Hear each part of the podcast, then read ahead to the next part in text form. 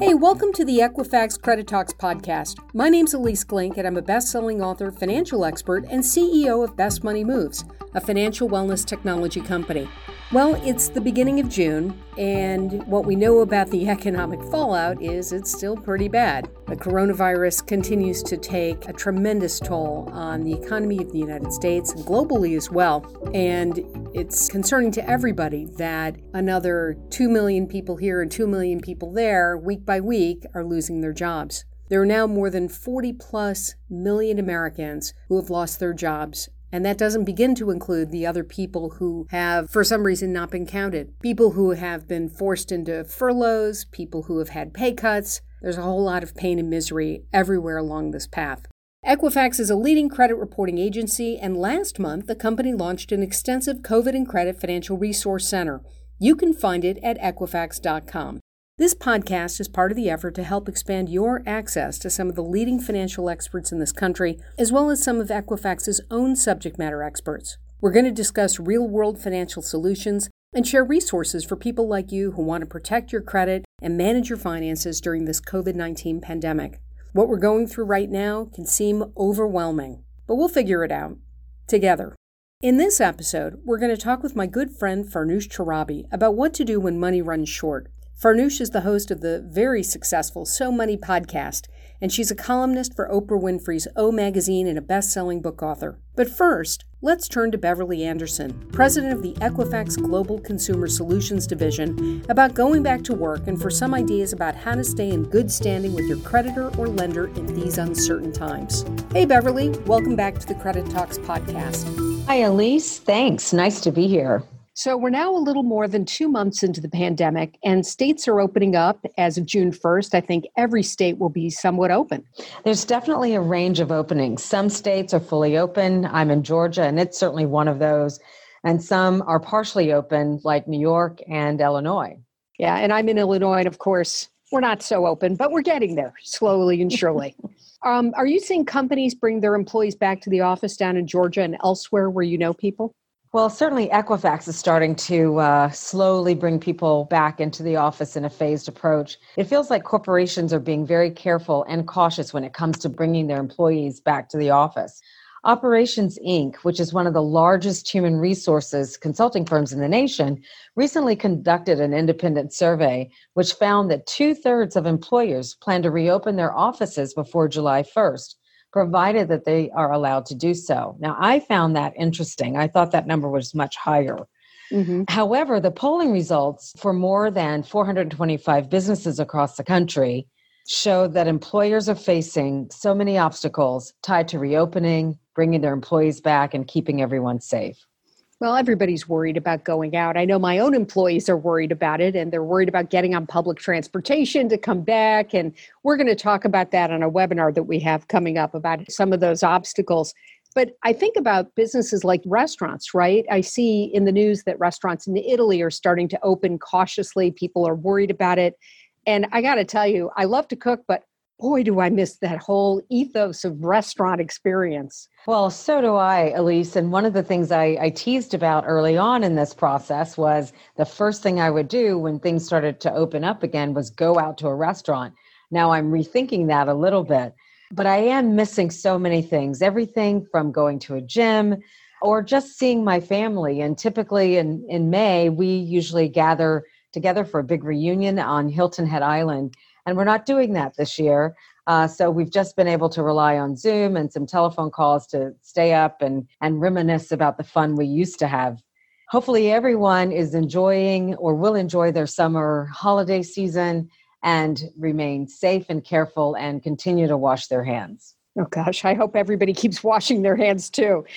Um, listen, I want to turn to a question that we had come in over, I think it was Facebook, about how to stay in good stead with your creditors and lenders during the pandemic. I mean, people are paying their bills late. We now have a whole lot of people who are not paying credit card bills. 4 million Americans, over 8% of those with a mortgage who have opted for mortgage forbearance. Staying in good stead, I know, is important to people as they look to their credit scores and, and their credit reports. But how do you do that? When you're facing these kinds of headwinds? It's such a great question. The The best way to stay in good standing with your lenders and creditors is to continue to pay your bills on time and in full. Now, I know that that sounds so obvious, but it just may not be possible these days for people who have recently been laid off, who've been furloughed, or who may have a pay cut. So then the next best step is to reach out to your lender or creditor to explain your situation. Many lenders are offering repayment options to help borrowers weather COVID 19 at this time, such as payment holidays and delayed principal payments. While your specific options will vary depending upon your account type and your payment history, many lenders are willing to work out a repayment plan or deferred payments until you can get back on your feet.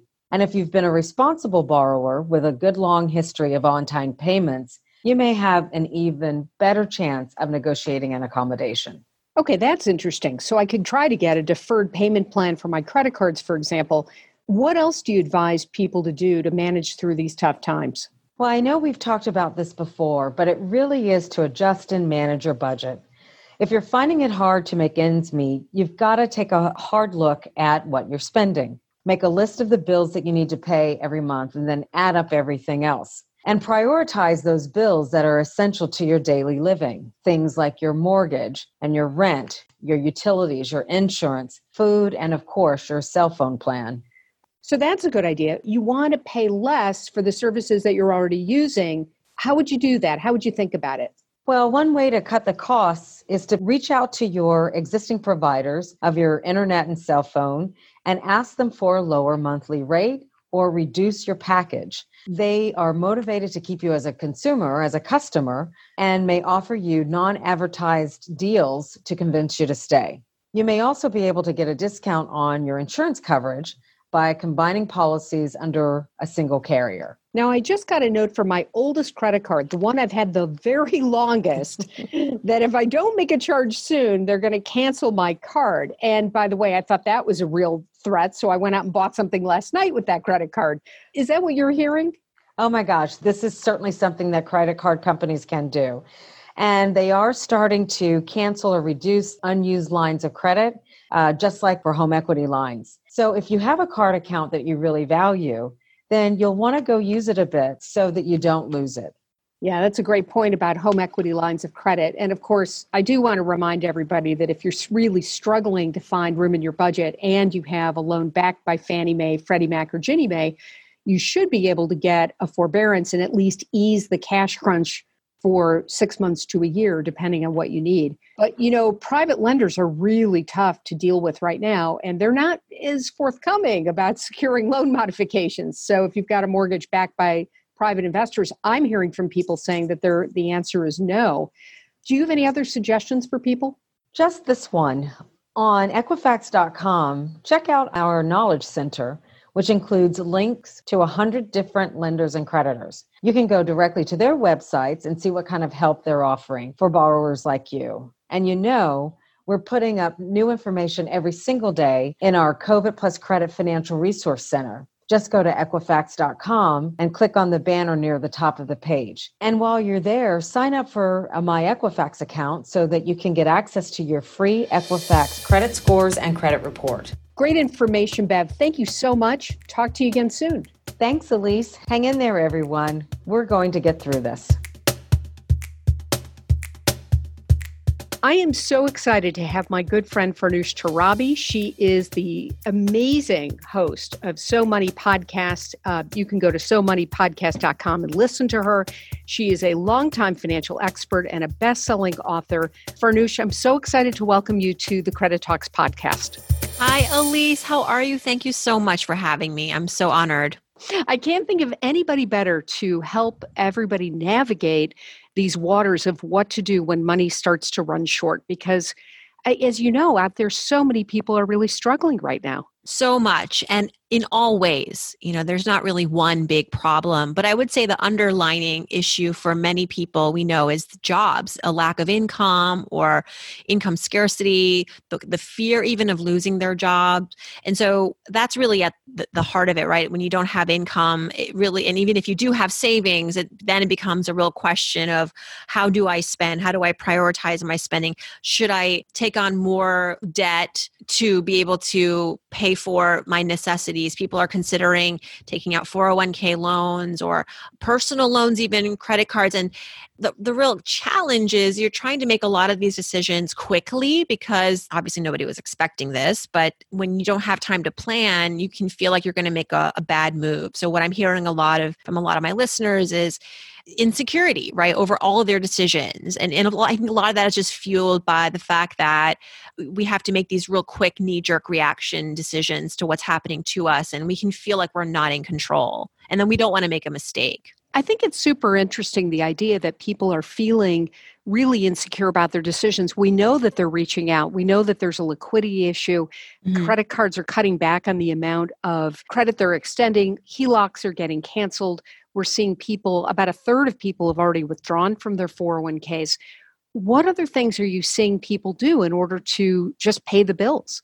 Moving in with family, cutting back on all of their expenses and just living bare bones, negotiating with their landlords, with their creditors. I, I, advocate for that. I think that's important to do that. And maybe there's some relief that you can create some wiggle room for yourself over the next three or four months until you get back on your feet. But really, at least it's all of it. People are doing things that they never thought they would be doing. Uh, and even things like tapping their emergency account. There's this real fear that we have about actually right. using the savings because, again, you know, we, we want that number to the minimum, like just maintain the balance, the level, rather than go backwards. And so, um, even that, which is totally reasonable right now to do, people are really feeling like failures as if they didn't plan for this, they didn't do their best. Like, how, how does anybody plan, right? How no, do you plan, you for plan something for, like this? No, absolutely not. And the ripple effects of this, we've we've only begun to see travel, and hospitality and retail obviously took an immediate hit but i think that come fall we're going to see some other industries that were ancillary that were tangential to all of this that are we're going to have layoffs and that's actually a silver lining. I say to people if you've got the job right now if income hasn't uh, shifted if you've been able to fortunate to still have that consistent paycheck i don't want you to plan for the worst but that's prudent. I think we should and and so use this time now to save as much as you can in the event that down the road you might get furloughed or you just get tired of the job that you have and you want to shift gears but you have an opportunity now. You can kind of see the handwriting on the wall all because we know this is going to be a very slow recovery. I was going to ask you about that because everything that we hear from our government is that this is just going to bounce right back. And mm-hmm. meanwhile, you know, in recent weeks, uh, as many people as living in the city of Houston lost their job mm-hmm. just in one week. And we're still hearing reports of layoffs. So tell me what you think is going to happen and how are you seeing your listeners start to recover or, or deal with this idea that the recovery might be a long stretch? Well, I think it's understandable that our government wants to keep us hopeful and, and infuse optimism into all of this. And I hope that the pandemic, we start to flatten the curve, as they say, sooner than later. But even if the pandemic is as yesterday's news, the economy is not going to recover like that. It's not going to bounce back like uh, like our health. And um, so I think that with any decision when it comes to your money, an emotional one is not the right one, right? You want to be realistic and rational. And even optimism is an emotional response. And so you want to be very realistic. And I think that for even for my listeners, they're being really pragmatic about things. And they they a lot of them experienced the last recession, some of them the tech bubble bursting. And so they have these recent memories of economic slowdown and the recovery period and I think I would love for things to be a V shaped recovery, but really it's going to be more like a W or a zigzag. I don't know what, you know, what the image here is, but it is not going to be where things are just going to bounce back to normal by the end of the year. I think I think we'll we'll be in this situation for at least another 12 months, 18 months. Um, but not maybe as severe it is now, but we're going to see it show up in different ways throughout the next several months. Some people are going to get their jobs back, others are going to lose their jobs, but it's going to be a lot of uncertainty and sort of kind of just treading lightly over the next several months I would say at least a year. And look, for me, I can only say what we're, I mean, I'll tell you what I'm doing. My husband and I, we are saving a lot of money right now because we just want to be extra extra careful. We want to look back and say that we over prepared, but we don't want to look back and say, "Oh, we should we should have done more." Um, and so, f- starting in 2021, we want to have about a year to 18 months worth of our bare bones living expenses tied up. Why? Because I'm an entrepreneur. That's not to say that everyone needs to do this, but when you work for yourself, it's extra important to have that buffer. I can't just bounce back and apply for another job and and hopefully get it. I have to network i have to build decks i have to present i have to do all these things to just to secure clients that takes time so i like to think that i'm optimistic too but i'm being really realistic when it comes to my money and i'm just saying you know another year or 15 months of this is is what we have to plan for you know that's actually a good question i'm hearing that now might be actually a good time to think about starting a business, mm-hmm. augment your income, try and figure out some other ways to make money. And meanwhile, for so many people that have side hustles, the second part time job, a lot of that stuff that we'd come to depend on, like Uber and Lyft and so many others, have disappeared. So, what are you advising people? What I'm advising people is that you can still have the side hustle i think it's important to be to think entrepreneurially the, the idea of um, being your own boss and all of that that's not going to go away and that's not going to come to a halt but you have to think about what people need right now and what is practical and so 10 years ago renting out your car renting out your apartment starting an airbnb uber all that that made sense. But now obviously we'll get back to that but i think for the next couple of years at least i think it would behoove us to think more strategically about where are we spending all of our time? What are what are the need, the new needs that people uh, are going to have and how can you fill them? Um, so whether that you know that's um, something obviously virtual but think about how things are changing. Education is changing, retail is changing. What I'm hearing from a lot of the experts, at least, is that nothing's really going to like transform. It's more accelerate. So if the forecast was that more people were going to be spending time online over the next five years, that's going to happen over the next year. If the uh, forecast was that online that education was going to transition more to virtual learning over the next five years, that's going to happen over the next 12 months. So thinking about your next act or you know your your business, your side hustle in those terms of where is the growth and how can you get in there and start to really be of service. If you were thinking about real estate, like how can you operate your entire real estate business online? You know, we already saw some of that pre-pandemic where re- realtors um, were like thinking about how to leverage social media and the internet you can still have that great seed of an idea of that business, but really shifting it to an online audience, an online customer. I, I, want to get back to this idea that people, and you said this at the beginning, people are afraid of making mistakes. What are some mistakes that you see partners or spouses making right now when it comes to money in general? Is anybody really blowing it at this point? If they are, how? That's such a good question because, you know, I say to people, if you're credit card bill isn't significantly less than what it was this time last year or even just three months ago, like you're doing something wrong because what are you spending your money on? And we're spending more on food and obviously some things, but a lot of our discretionary spending has gone to zero. I think though, if there are rooms for improvement within relationships right now when it comes to money, is just that dialogue and that communication that even before all this was definitely a weakness, I think, in many relationships. I know that so many of the questions I would receive from my listeners was I feel like I'm on different wavelengths with my partner. He doesn't or she doesn't like to talk about money, mm-hmm. um, or I know that they're spending um, money on stuff and they're not telling me, or they're they're being tight-lipped about how they're they're spending. And I say, look, you're spending a lot of time together right now. There's really no excuse for not feeling like you have the time to talk about money. Actually, now might be a great time because you're not spending too much money right now hopefully and there's not a lot to discuss as far as all the things you want to buy and ex- but now's a really good time to get clear on your goals what's the plan my husband will probably tell you i, I talk about it at not the best times, like before bed. No, don't do that. Oh like, oh my God, that makes me so anxious right, like, when we talk about money yeah. before I'm going to sleep. Like, then I can't go to sleep.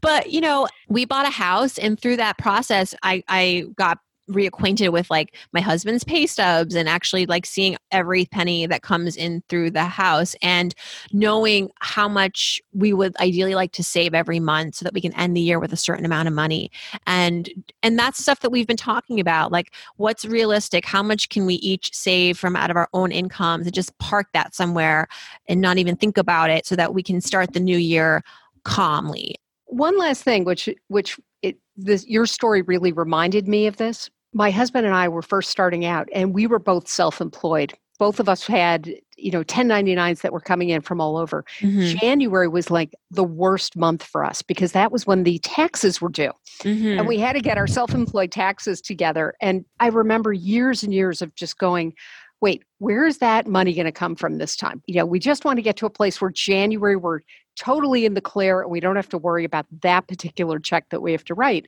And sure enough, by really doing what you and your husband are doing, consciously putting away a few dollars here and there, and I got to tell you, it was such an incredible feeling to not have to worry about it. And we did that throughout our whole married life. So, and you know what? You make a decision like that once and you just commit to it and you'd make it automatic then certainly over the months you can revisit it it's a it's a moving target but it's something that the real conversation really only has to happen once and and for people who are worried about that or don't like talk about money i think that's always a nice thing to remind them of that this doesn't have to be this obsessive thing like you just have to make the goal make it automatic and revisit it from time to time Farnoosh Torabi is a financial expert, a best selling author, and host of So Money. It is a great podcast. You should sign up for it. Go to SoMoneyPodcast.com and download all the episodes, including the ones that I'm actually in. I think I'm in two of your episodes now, aren't I? Well, I replayed. I actually I loved our conversation so much from a couple of weeks ago where you came on generously, told us all about what we need to know about buying a house and selling a house right now. I replayed it on Memorial Day as well. That one I really thought was gold. And so you're the best. Oh, well, feeling is totally mutual. Come back again and see us soon, okay? Absolutely. Well, that does it for this week's Equifax Credit Talks podcast. Thanks so much for joining us.